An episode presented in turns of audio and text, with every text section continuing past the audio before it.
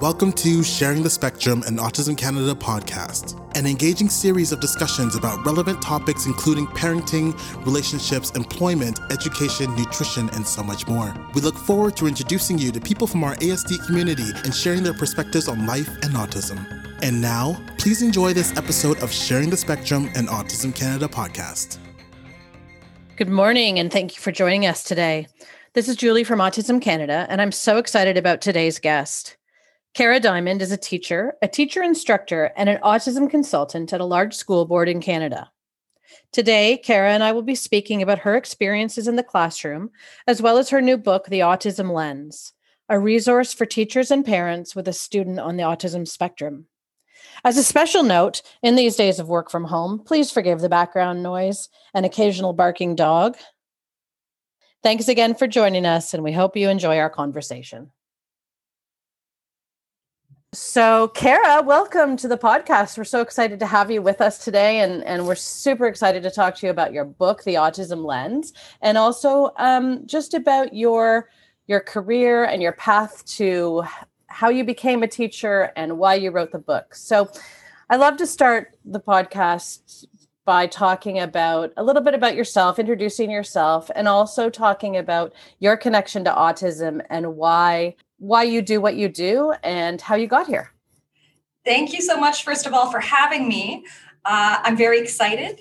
Now, I fell into this career. To me, it felt like by accident, but when I look at the through line to my life, it really has all been connected.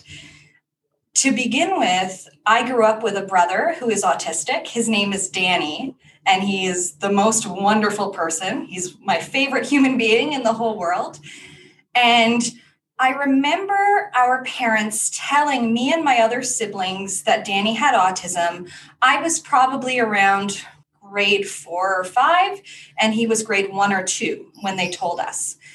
And that changed a lot of things for me because he went from being my sort of annoying little brother who stole the, the spotlight out from under me to a person that I, I nurtured and I saw how he was treated by the world and it really I really took it upon myself to try and and help him to develop school skills and so that everyone could see the potential he had and see what I saw in him.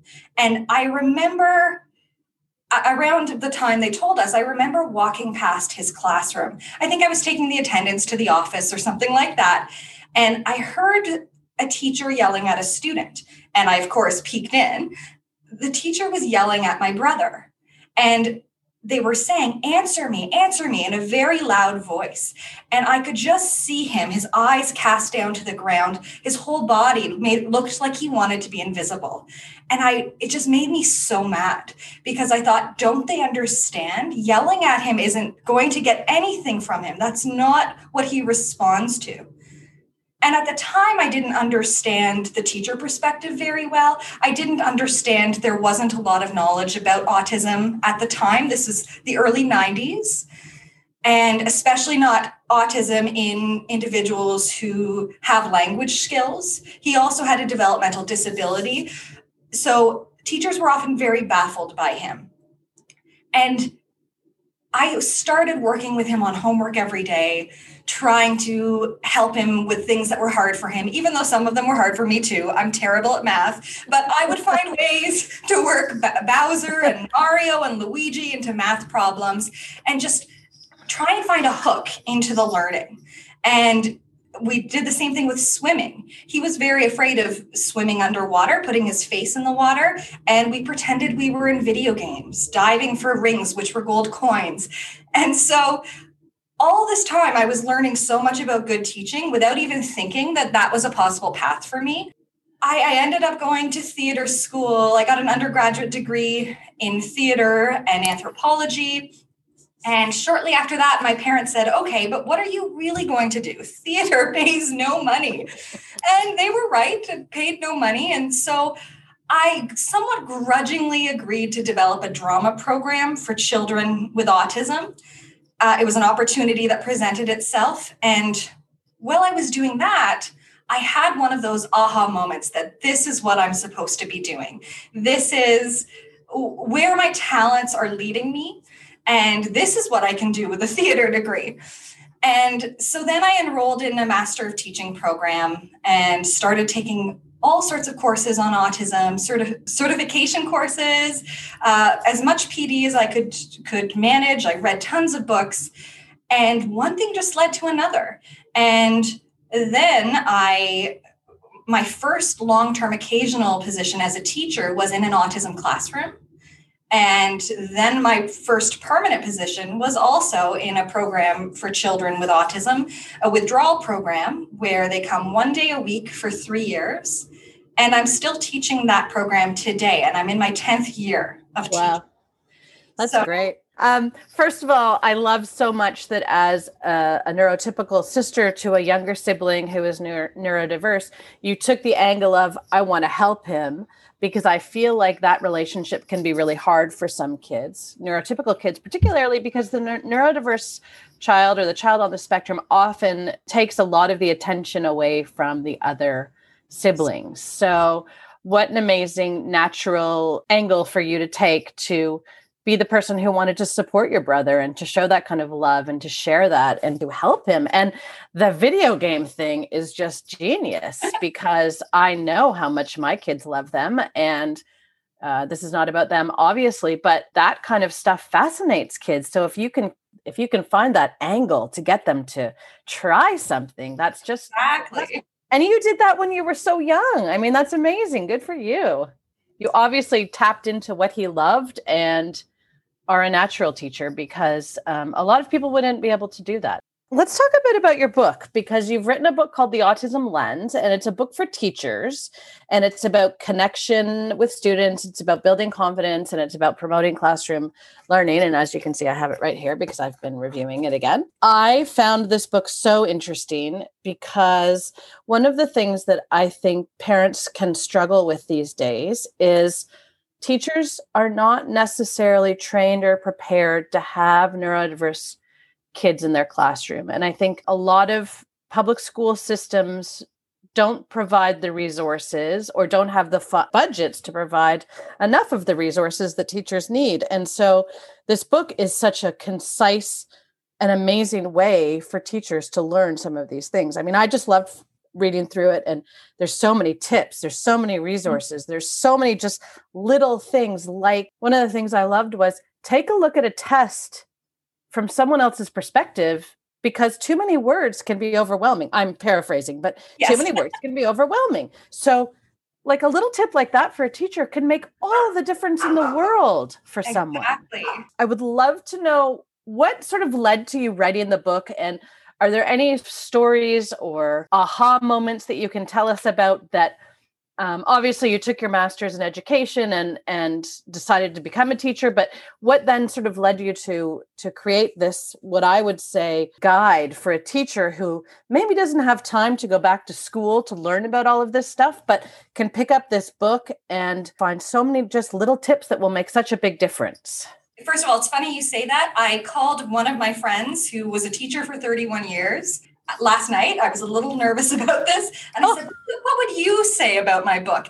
And she said, The wonderful thing about it is it's a grab and go kind of book. You can read it from start to finish, and your perspective will definitely be broadened. But if you don't have time for that, because as teachers, we are hard pressed for time, if you have a specific classroom concern, you can just look in the table of contents, read that chapter or a portion of that chapter, and all the strategies that you can try are right there. So, certainly, the whole book gives you a fuller perspective and a better brain based understanding of why the strategies are effective. But you can use it however you want in whatever way works for you. I feel like everything in my life also culminated in the creation of this book. I have been delivering professional development workshops for teachers since I started teaching, and even before that, as a guest lecturer at universities. And I've been a sessional lecturer at OISE for two years now. So I teach teacher candidates. And I'm getting a lot of feedback from teachers and teacher candidates about what they're interested in learning in regards to autism and what would support them in supporting their students. And that's actually what my PhD dissertation was all about, because I had this magical group of students, and I taught them for three years. And the first year, you know, there were always some growing pains. They're getting used to one another. But by the second year, they were referring to each other as brothers and just how much they were supporting one another. And I would sit back with the child and youth worker that I work with, Sonia, and we would just watch them sometimes and not teach a lesson because such beautiful natural interactions were happening. I remember watching them and thinking, I wish every child with autism had something like this. And I wish schools were better set up so that students could have these kinds of connections to others to understand themselves more. One of the students even said to me, Miss Dymond, when I come here, I don't feel like I'm autistic. We unpacked that. Like, what does that mean? So, his association with autism is feeling different or feeling like he stands out or feeling like he doesn't do things the same way as other people. And in this one setting, that wasn't an issue. I don't really think that's credit to me. I, I, really think that's the magic of this group who supported one another so well. But in the back of my mind, I was always thinking, what if I can help more students by helping more teachers? So they really inspired me to go back to school for the PhD. And then out of that, which was on teacher professional development needs, relating to supporting students with autism out of that came the book essentially because every every workshop i gave was really here's what i want teachers to know here's what my students want teachers to know. And so when the opportunity presented itself to write a book the writing was actually quite easy because all of the topics i've been delving into and teaching teachers about for years what I love about the book is that it addresses so many different things. But one of the things that I love is that it addresses building relationships. And I think with kids like this, it's so important for them to know that you have their back and that you're on their side. And so if you can teach other people that, and I know you say that, you know, you saw the relationships as being that, uh, creating that place that kids felt safe. But I think that if you, I think you initially had to create that place so that they felt safe being able to become brothers and be those kids. But I think if you can teach other teachers to understand that one of the major things is that kids understand that you have their back, that you're on their side, and that you, you know, you're not always going to necessarily understand them and you're not always going to be able to address all their needs. But if they know that you support them, it will make such a big difference in the world. And I just think that's such a great gift that you can give to people and you really get so much farther with that that rapport and it wasn't I remember struggling in my first year or two with particular students that I, got into power struggles with, but I learned. I learned how to change my approach to be more supportive and to understand behaviors, really calling on me to do something to change the environment or change the way I'm doing things to be more supportive. Well, and I think that's so important because I think in a lot of cases people think, well, I set the rules and it's my way or the highway. And if you don't work within my box, then this isn't going to work. And I think that um, being able to see outside of that box a little bit and just understand is so key to allowing these kids to trust you and then having that relationship with them so that you can then go on and help them with uh, becoming better students and and becoming um, and having better relationships and understanding the system and managing their executive function and all of those things that you touch on in the book which is mm. you know there's so many things that we could talk about with respect to that okay some of the other things that i really really love about your book you don't just talk about how to teach you talk about again building that relationship but then you also talk about understanding behaviors you know why does a child react the way they do? Why do they have these big feelings? I big feelings thing is so important for people to understand. The lack of working memory which is so hard for so many kids you know it's just gone. It can be just gone. And i love how you address um, those things in connection with the entire uh, classroom situation. You know we're bringing these kids into the classroom but they need to understand how to have a relationship with the other kids, how to have a relationship with the teacher, and how you guide them in that. So, I guess maybe you could talk a little bit about your overall theory in terms of um, how you bring a child into the classroom, what your strategies are for um, making sure that they can connect with the other students in the room and just how you work with them um, from a test perspective or from a from a learning perspective just so that un- we can share that with other people. I also really want to talk about, and this is going to this will come next, but I also really want to talk about um, t- this book being for teachers, but this book also being for parents, because I think there's a lot of really relevant information in your about that. So maybe we could sort of touch on those two things over the next little bit. So in terms of the kids coming into the classroom and understanding behavior, one of the things I read was your quote or was the quote in the book, not your quote, but a quote in the book the children who need love the most will show it in the most unloving ways. And I think that's such an important thing for teachers to understand because with a neurotypical child, you wouldn't necessarily see that. But with a neurodiverse child or with a child on the spectrum, there's going to be things like meltdowns that aren't about trying to get their own way or it's not like a temper tantrum it's a it's a need right it's, it's a it's how they express need so maybe you can talk a little bit about that and how you address that and your experiences and maybe some stories about how that's happened for you i really like how you express that it's how they express need. And it takes time to learn this. But what I've found is that if we have the perspective that behavior is a child being willfully defiant or a child who just is unmotivated, we actually make ourselves powerless when we say those things because we're writing them off. We, we, we aren't envisioning our capacity to change things for that child and a more productive lens. And I take this from Dr. Ross Greene and his collaborative and proactive solutions. You always have to try and understand why a behavior is happening and also understanding that usually it's a sign that our demands are currently exceeding their capacity. So something we are asking them to do is too hard in this moment. It doesn't mean it will always be hard, but right now it's a sign that it's not working. And it's much more productive to think what is the skill this child needs to help with developing than just writing it off as oh they're they don't want to do the work they don't care about their learning so when we use a lens that investigates what's going on and talking to the child to get their insights not when they're in the throes of a meltdown obviously but later on once they're calm you can get to the root of an issue quite quickly. And often it'll be something you would never have predicted. So this book really is about perspective taking from the child's lens.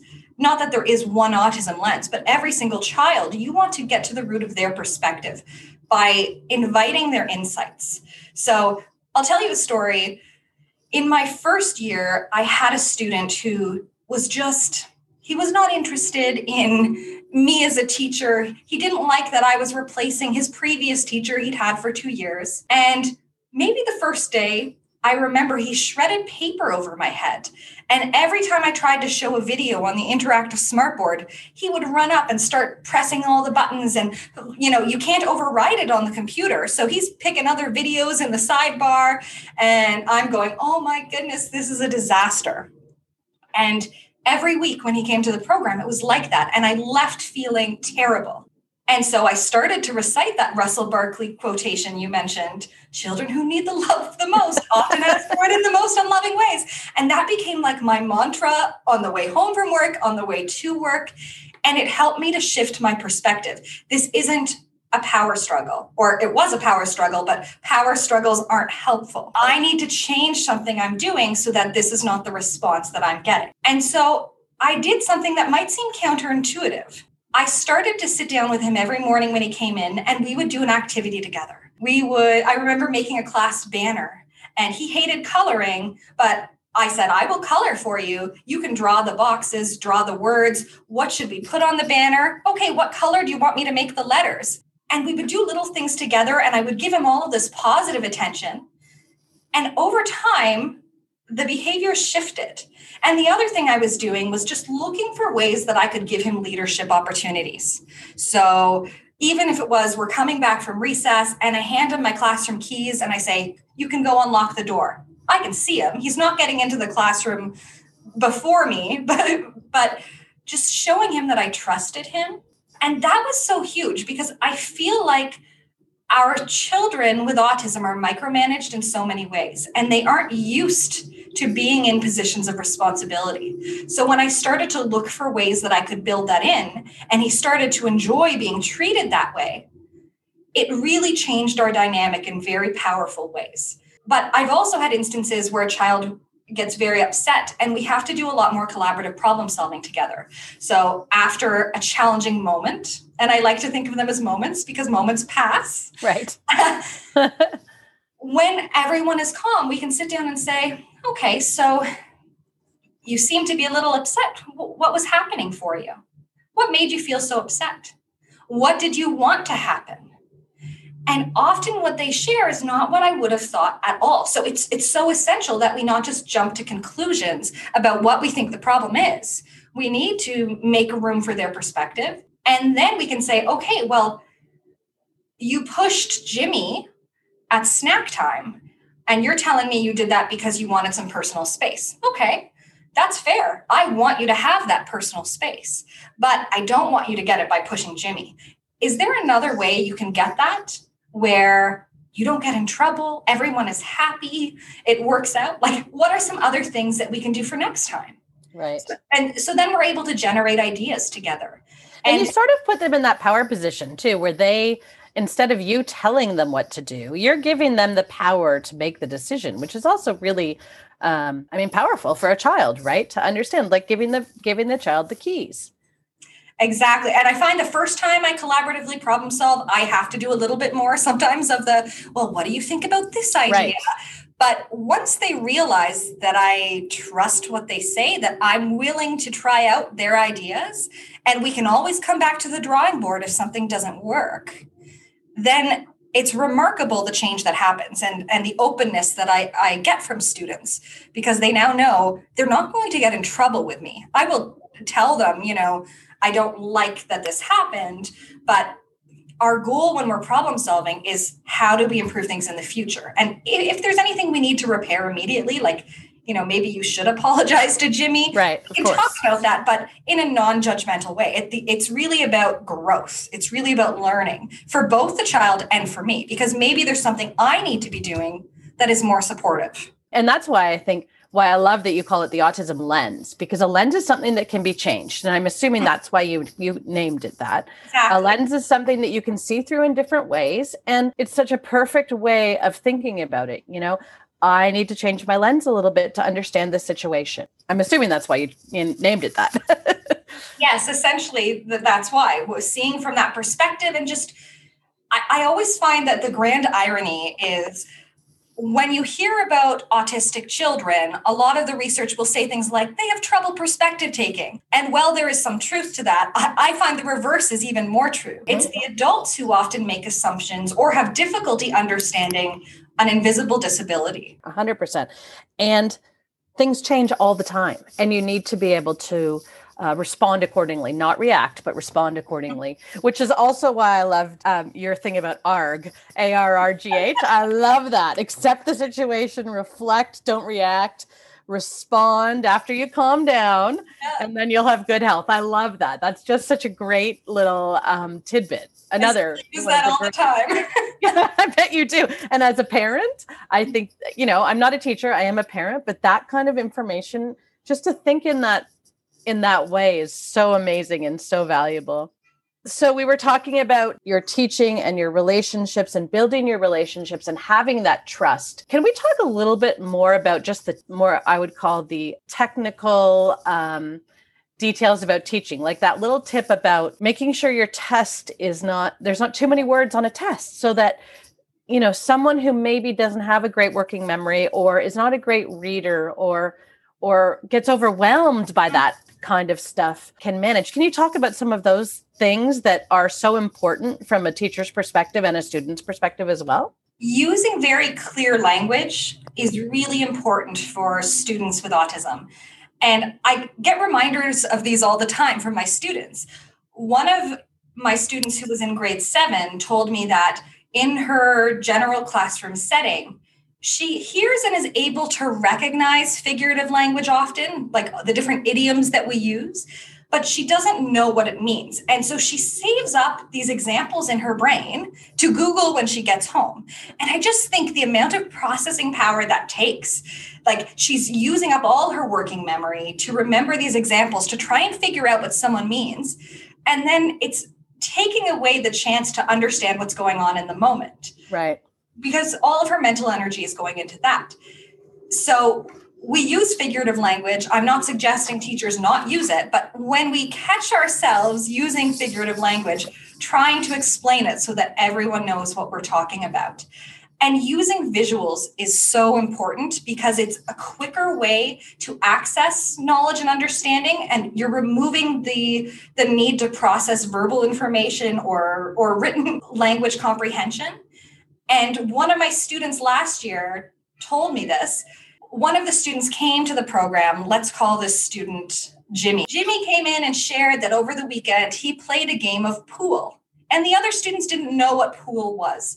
So Jimmy and I had a very animated discussion about it. We mimed pool cues with the meter stick. We talked about the green felt top of the table, the pockets in the corners, how there were different types of balls. We explained the entire game ad nauseum.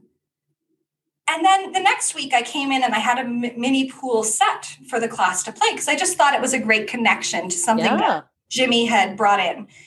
And Jimmy must have loved that. First oh, yes, of yeah, course. Right? And I mean, that's he, amazing. Again, another one of those connection points that's so important. Yeah, trying to remember what they say and following up, super important. Mm-hmm. But I brought in the set, and one of the other students said, Miss Dymond, the whole time you and Jimmy were talking about pool, I thought you were talking about a swimming pool. You really should have pulled up a picture.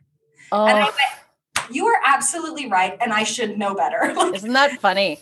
you know yeah well and it makes so much sense do you find that more more kids on the spectrum are visual learners generally or is that is that a misconception in, on my part my sense is the majority are but there are definitely some who are not yeah. and who have better auditory skills i've had students who don't recognize faces so their their powers of visualization don't translate to all domains so I think it's always important to give information in as many modalities as possible. So, having mm-hmm. the visuals, having step by step, not overwhelming them with all of the instructions before they need it. I really like using a strategy I call the chunk and check in. And I tell parents about this too, because it's great for homework time, where you sort of have a mini conference and you say, okay, what are you going to work on first? All right, I want you to do, uh, you know, these three questions and then you check back in and then you give the next amount so they're not overwhelmed by how much to do which can really impact anxiety and that can of course impact getting started on the work at all right. if you feel completely overwhelmed by the number of steps you have to do it's really difficult so it's a way of breaking things down and giving one piece at a time or a couple of pieces at a time and then reinforcing that and then helping them to stay on track well, and that's a great life lesson too. Like in terms of um, learning how to do homework, but also like that's a big executive function thing just in yeah. general in life, right? So understanding that you have a project ahead of you that has multiple steps, if you can do one or two at a time, take a break, do a couple more, take a break. That's an that's a huge life lesson mm-hmm. in general. So if you can learn that as a as a child or as a teen in school, Imagine how that would translate to just life in general. And there must be so many lessons like that that you talk about in the book and that you share with your kids that must just help them as they grow and as they move on in their lives. You know, the other day I was conferencing virtually with a student, and this year we've been goal setting, but the goals have all been selected by the children. So they select one thing they want to work on at school, one thing they want to work on at home and then they they self-assess how they're doing on a daily basis in both of those settings and this student challenged himself for a home goal of i will listen to my parents and i'll try to do what they ask me to do and i thought that was a great goal very difficult goal for many of us in mm-hmm. general but when we were reviewing his last two weeks, his marks skyrocketed. And I said, Wow, you're doing amazingly well with this. What helped you? And he said, Miss Dymond, I just remembered what you said. Do your have to do's before your want to do's. and that just made my heart swell so much because, first of all, you never know if you're going to say something that lands. So it's really nice and rewarding when it does. But also that he could take that information and translate it into his own life. I certainly don't do that all the time. I have a lot of have to do's that get put off. Um, of course I used to always clean my room before I studied for exams. I mean, it yes. was, you know, I didn't have to do that, but I didn't want to study for my exams. It's always amazing all the little things we can find to do to put up. it's true. It? Even cleaning to something. So but, true. Yeah, I try to adapt strategies to the level of the child and check in with them, see what works. And I learned so many strategies from them because they'll say, you know what really helped me? I did this, or I thought about it this way.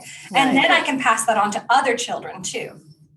And I think that is all of that information is so valuable and and so as I said, so important to learn because you're teaching kids in the elementary schools, right? Mm-hmm. So you're teaching kids that are what age are you teaching right now? Right now, they're all about grade six, seven, and I have some grade eights. So they're so if they can learn that now, the benefit in their life is so huge if they learn that before high school because they'll take that with them and they'll be able to manage anything really i mean it's just it's incredible um, I love that. I love that. So I think one of the one of the challenges, of course, for teachers these days is the number of kids in the classroom. Um, you know, integration is incredible, and I think that I'm all for it. I think it's amazing that that neurodiverse and neurotypical kids can be in the same classroom and can work together. And I think from a neurotypical child's point of view, it's so important to understand that there are some kids that have disabilities that you can't see and you need to learn how to be accepting and you need to learn how to be empathetic and you need to learn that you know like we were talking about before a meltdown is not a temp is not a temper tantrum. I know that's a terrible thing to say but a meltdown is not a temper tantrum. It's neat. And so if you see a child responding that way maybe there's something you can do to help. And i think learning that at a young age is so important for kids. I think though that it's also a challenge for teachers. So what's your advice for a teacher who is in a classroom with 30 kids, which is happening now? Um, and maybe they have one or two neurodiverse kids or kids on the spectrum in their classroom. Um, I mean, obviously, reading your book is really helpful. But do you have other advice for teachers who are who are in that position? It's probably advice from the book, but how do you how do you sort of teach these teachers who don't have this training?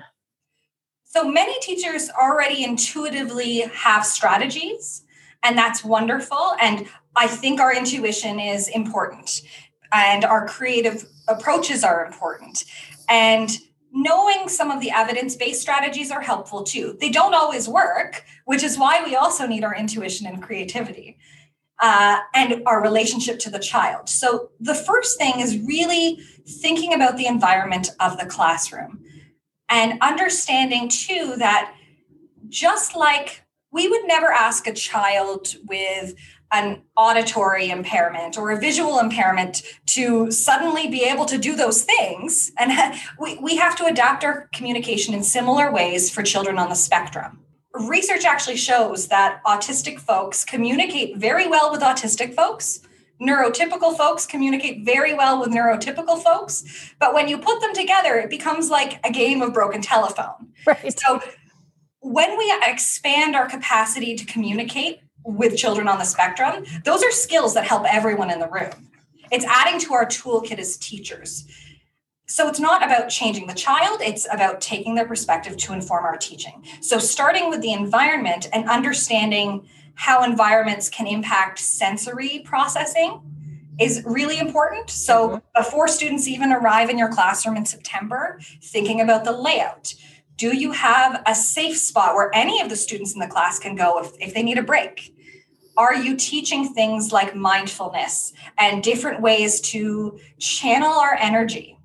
Um, because you can teach that to the whole class and have sensory bin with free access fidget tools available to everyone. Mm-hmm. And at first there's like novelty and everyone wants to use all the, the, the squeeze balls and things that you have. But after the novelty wears off, it tends to be used by the students who need it the most. Right. And you also teach the rules around using those things so that there's a difference between tool versus toy. Right. Yeah. And and putting these things in place and making sure that there are breaks throughout the day for everyone really lowers the chances of a meltdown happening. Because you're then helping students all students in your class to manage energy throughout the day. I was going to say that. I mean there that having those rules for everyone is such a great way to do it because then it's not an exception mm-hmm. for a certain child, right? Then it becomes explain. Like you know, kids always ask, "Well, why does he get this?" And right. you can certainly say, "Well." I, I give all children what they need. And this is yeah. something he's working on, just like you're working on XYZ. Right. And the other thing I think about it too is we're also modeling through our interactions with that child how the class should treat that child. So if a child's getting upset, I'm not screaming at that child. I'm modeling support and I'm telling the class, okay, everyone gets upset sometimes. What we don't like when we're upset is people staring at us or talking to us. So just like Jimmy is needs a break right now, when you're upset, I'm going to allow you to take a break. And we always have to challenge our, our own expectations. I've had right. to think about this quite a bit. Do I really care if a child is seated at a desk during a work period? They can stand, they could work under the desk if they want. If it's helping them to accomplish the goals that I have, why not allow it? And certainly with my students, I will teach them what the neurotypical expectations are. Of course um, like we'll talk about what does listening look like so i remember observing one of my students in his class and he was about grade four at the time and a lesson a beautiful lesson was going on and my student was the only one out of his chair he's in the back of the classroom hands in the markers you know putting glue on his hands and so i got his attention and i beckoned him over and i said does your teacher think you're listening he goes i am and i said but does she think you are are you giving her any of the look fors? Ah. So, no. And so then we can talk about can you give those look fors? Because he might not be able to look and listen at the same time. That's fine. So then we can strategize. Can you look at the blackboard instead of the teacher? Because it's difficult to process social information. And of course, academics are delivered through a social being. So of course. it makes it really difficult. Yeah. So what can you do? Can you doodle? But you can only doodle if you can also show that you're retaining what's going on in the class. Right. Can you use a fidget? And so then I can help the child problem solve and self advocate. So if they really can't look and listen, then we can say, okay, well, what is comfortable for you? Well, and that self advocating is so important too, right? Being able to tell the teacher that you are listening, but you're not going to do it in the same way as maybe some of the other kids in the class. And that's again, another amazing life lesson that you can teach them from a young age, which is so important. And then they're teaching teachers, right? That teacher is going to be better prepared for the next child that they have. Right, exactly. For teachers to learn from their students is so important and is is such a great way of looking at it too as opposed to just being the only teacher in the room. There may be 30 teachers in the room and we all have to be open to to learning from each other all the time. So i think that's amazing. And i, I also loved your point earlier about um, which i didn't which i wasn't able to comment on yet but just that positive reinforcement and how you talked about you know taking what is often a negative interaction because these kids often have more negative reinforcement than positive reinforcement and switching that balance mm-hmm. to make sure that you find something. And sometimes it can be the smallest thing to just say say something positive about. And i think that is such a big thing for for kids in a classroom like this because um, again it goes back to that trust and that knowing that they have your back and and and building that relationship so that they are going to learn from you and that you're going to learn from them and that and that they'll respond right? So i think that's that's amazing. So the thing that i love about the book as well is it's not just about the teacher. It's not just about teaching. It's about creating a relationship with the child. It's about creating relationships in the classroom and making sure that kids understand how to interact with each other. You know, I, I read your little story about uh, the video game and about the child calling the other child names. And you know, you see that all the time, right? Where kids get into a game and they can become very sort of combative and competitive. And so so talking that down is so important so that they can learn how to build those relationships and what you know, like what you were talking about before, better ways and better perspectives and a different lens to look at to look at these things so that they can they can be more uh, compassionate and they can build those social relationships because social relationships are so important too and i think that um, you know your book addresses that. But the other thing that i love is about partnering with parents. And you know it is a village and it takes a village. And so let's talk a little bit about that about what your recommendations for partnering with parents and how you manage that relationship and just how that that should work or or your perspective on how that should work. So there's no question partnering with parents is a foundation for success. You work with parents, you make sure they know what you're working on, that you're inviting their perspective too. And the child is going to get much farther, and everyone is going to grow in their understanding when you work together. And it can be hard because sometimes you'll have parents you don't necessarily agree with everything on, or maybe they don't have as informed an opinion about autism. You know, I've had parents from different cultural backgrounds who refer to it as a disease or just don't don't have the tools or weren't given the information that they needed. And so again, it's it's sort of like when we talk with the child, we we try to approach it from a non-judgmental place and understanding that's where they are right now. And then working on building their perspective as well. I've actually had a couple of parents that I have worked with previously who have read the book and they said, even now that their child is older, they found strategies in the book that are helpful to them. And they realized, you know, maybe I should not yell as much because the message gets lost. And oh, this is why that's so difficult for my child. So I sort of see that as my job is connecting with the child and then helping the child to better connect to parents, family, guardians, whoever happens to be at home, right? Yep, and yep. their teachers. So, because often the child won't necessarily share as much at home. And it's just that that third party dynamic right? Yeah. all children are like that. They form different relationships with different people. Of course. and so they'll tell me things. They'll say you know what? I really hate that the car is so messy. Well have you told your parents? No.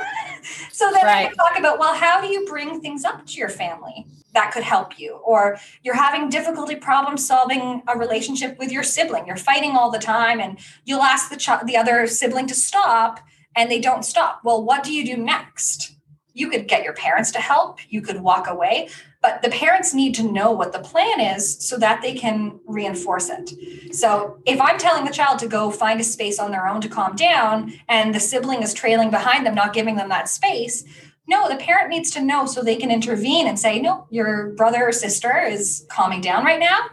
We need to give them space. Working together just strengthens everything.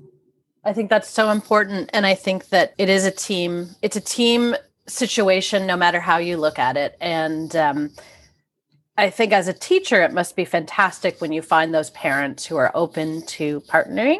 I know that that's not necessarily always the case, but when you can find a parent that's interested in partnering. And I also think that for, from a parent's perspective, it must be so important to understand what you're doing in the classroom because you're right. Like reinforcing at home is important for home, but it's also important for the classroom. And as we were talking about these life lessons, if you're teaching kids to do things in chunks, maybe when you're um, trying to help your child clean their room you yes. chunk it out right? So it becomes it becomes a school thing it becomes a social thing and it becomes a home thing and that's that's just so valuable. And i so i think your book although it is i think predominantly for teachers i think it can be very helpful from a parent perspective as well not only in um, that reinforcement but also in understanding how to communicate with your teacher Mm-hmm. You know, mm-hmm. maybe you have a teacher that doesn't understand it. I'm going to go back to the test example again because that one just got me. But maybe there's a teacher that doesn't understand that too many words on a page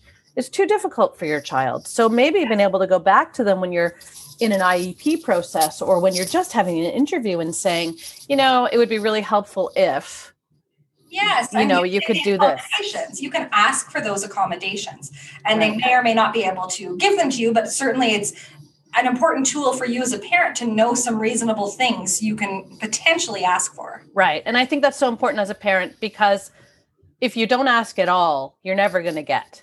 So just just having that conversation and having that partnership with the teacher to be able to say, you know, I think it would be helpful if Mm-hmm. you know i think in a lot of cases the teacher would be able to accommodate that i know that time and um, number of kids in the classroom and all of those things can can um, be a significant to have a significant impact on the extras but i think if you have reasonable requests and you go with them the worst case scenario is they're going to say no and at least you've expressed your concerns and and been able to um, to try, you know, to try because if you don't try, you're not going to get what you need. And so, at the very least, you can have that conversation and hope that you can come to some um, resolution together, or or um, um, you can collaborate to create a plan that's going to work for everybody, for the teacher, for the parents, and for the child.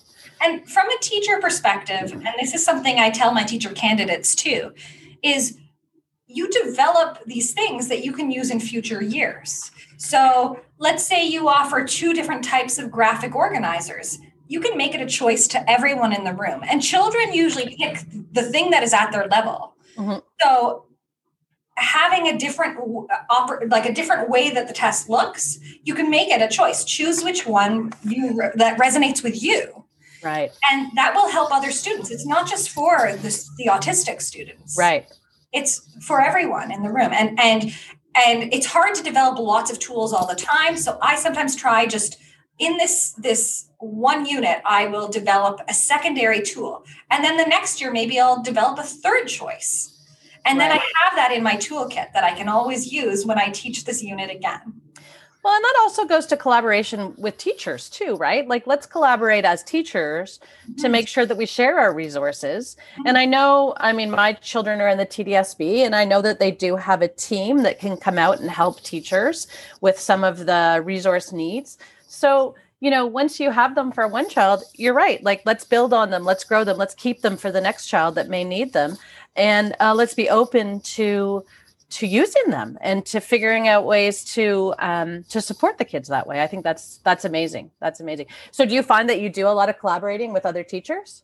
Yes. So, part of my job. So, I have between 16 and 18 students any given year, and because they come to me one day a week. This year is a bit different because it's the pandemic. So yeah, right. It's very different. But in a normal year, students come to me one day a week and they're in their mainstream classroom the other four days of the week.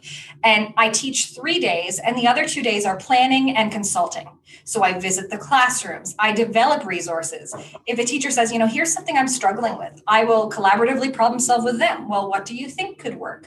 What do you find is successful with this child? When are they meeting success? Because maybe we can take some ideas from that and apply to these times that are harder for them. And so, yeah, this year I've helped teachers develop different ways of presenting project steps. So instead, again, instead of big blocks of text, can we do a checklist? of steps in order. Right. And then I'll work with parents too to take those checklists and help the child map them out on a calendar. What are we going to do today? You don't have to do it all in one sitting. And often our students are perfectionists. They really want to finish that thing. It's hard to transition. So teaching them the process of learning and that it's okay to approach something larger over a longer period of time. I will say mm. that to them. Your teacher assigned this and it's due in three weeks. They actually expect you to take the whole three weeks right. to produce a final project. Right. You know? Yeah, yeah. Oh, that's great. I think that during the pandemic, your book is also really important because I think it could also really help parents who are trying to manage at home learning home, yes. homeschooling, for lack of a better word, and all of this virtual learning, which in Ontario, I think we're about to go into again. Um, and I think your book could be so beneficial for parents just to understand a lot of those um, just little important tips that could help them. Because let's face it, as a parent, I am not a teacher. No, I am not a teacher, and I am also working. So I'm working from home and I'm trying to get my kids through virtual learning. As I flipped through your book, there were just so many little points there that that I think could help me. Sorry, that's my dog barking in the background again. Um, that could help me with just helping them get through the day. Well, Kara, I just want to thank you so much for spending some time with me today. I know it's it's never enough when you're talking about things like this because I think that this teacher student and teacher family relationship is so important. And I think, you know, I personally could talk about it for hours. I could sit and have a coffee with you and talk about it for hours. But your book, again, Kara Dymond, The Autism Lens, it's a book for teachers, but it's also a book for parents. I think, in terms of understanding classroom dynamics, building relationships with students, understanding how your teacher is responding to your to your child and maybe uh, collaborating on that relationship. There's just so many things in your book that are so um, helpful and so um, supportive for parents. You know, understand how to promote learning, like how to how to help your children learn better in a classroom, which I think is you know every parent wants their child to be able to to learn at their very best. And so the tips all of the things in your book lead to that at the end of the day. And i think that that is so important for a teacher and also for a parent to understand. So uh, parents teachers everyone take a look at kara's book because it is invaluable in terms of classroom learning in terms of relationships and and in terms of collaboration. I think that um, you know understanding behaviors which you talk about is so important. Uh, understanding stressors that children um, have placed on them when they're in a classroom. There's so many stressors that we don't even think about because they're different for everyone and i think understanding those stressors is so important. Also understanding to forgive yourself. We are all making mistakes on this journey. We are all learning. You will try something as a parent or as a teacher and it won't work or it, it will fail abysmally and that's okay. We learn from it. We try yeah. something different next time. It's none of us have all of the answers. So i think also understanding it's okay not to know. It's okay to ask for help um, and having those collaborations are really a support system for you whether you're a teacher or a parent well, and having that and having an outlet for yourself is so important too. Being able to just, you know, like you said, you're so happy to be home, having a little bit of a break right now and just being able to relax. It doesn't matter how much you love your students or your children. It's nice to have a break once in a while. Let's face it, because it's it it is it is intense at times. So being able to take a break from that and just take care of yourself and some self-care is really important. And I think you're right. Forgiving yourself as a parent and as a teacher is so important because the other thing is some things are going to work with one child but they're not going to work with another child and it is a bit of trial and error right so so allowing yourself that space to try something and if it doesn't work try something else is so important. And you're um, modeling um, that for the kids right? They exactly. it's okay that you didn't get it perfectly. That's all right. You come back to the table you try something else. Right. And that that is that is probably one of the most important things is that kids need to understand that because i think it's really easy to give up and and learning that persistence pays off is is so important and try try you know as my mom always used to say try try again or whatever the expression was. If you don't if you first you don't succeed try try again right? That's the old expression um, thank you again so much for being with. Maybe you could just share with uh, with everyone who's listening about your website and about what's available there and how people can connect with you. Um, well, my website, karadymond.com. You can also access it through the autismlens.com. I bought multiple domains that all go to the same place. Perfect. it made me easier to find. Yep. So I try to post uh, something each week. I might take a break over the holidays, but I try to post resources. So there are uh, reproducibles for teachers. There's virtual teaching tips up right now. And I also have a blog that has uh, stories and information. And sometimes I bring in guests to help me out with that. So I'm trying to keep that up to date. If there's something that a parent or a teacher wants to see, I invite them to reach out to me by email or find me on Twitter. I have a Facebook page. So find me. I invite you to contact me. I'm always happy to help brainstorm and support you to, in developing strategies and I would love to hear from teachers and parents what works for them as well, because the more strategies I collect from people, the more I can help everyone. That's amazing. I love that your relationship with your brother led to you becoming his his teacher in a lot of ways and then um and then allowed you to become this amazing resource and teacher and um, collaborator. It's just it's such a great story, and I so appreciate you being with me today. Um, you know, it's almost the holidays, so it's a busy time of year, but I really appreciate you taking the time. The book is amazing, and um, we will be sharing all of your social and website information on the podcast and on our social media so that people can find you. So be prepared. Okay. and um, and thank you again so much for your time. I really appreciate it, and I really appreciate I mean, I've learned so much. And so I know that this will be a valuable uh, podcast as well as um, book for so many others. So thank you. Thank you so much. Appreciate it.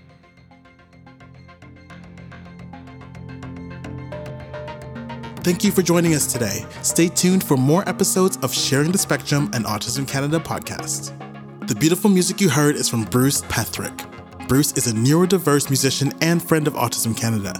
You can check out more of his music on his website at brucepetherick.com.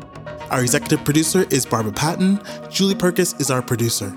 Additional thanks to the Autism Canada team, including Tafari Anthony, Shannon Selinsky, Dominique Payment, Mariana Kurik, and Earl Selinsky. For more information about Autism Canada, don't forget to visit us at autismcanada.org.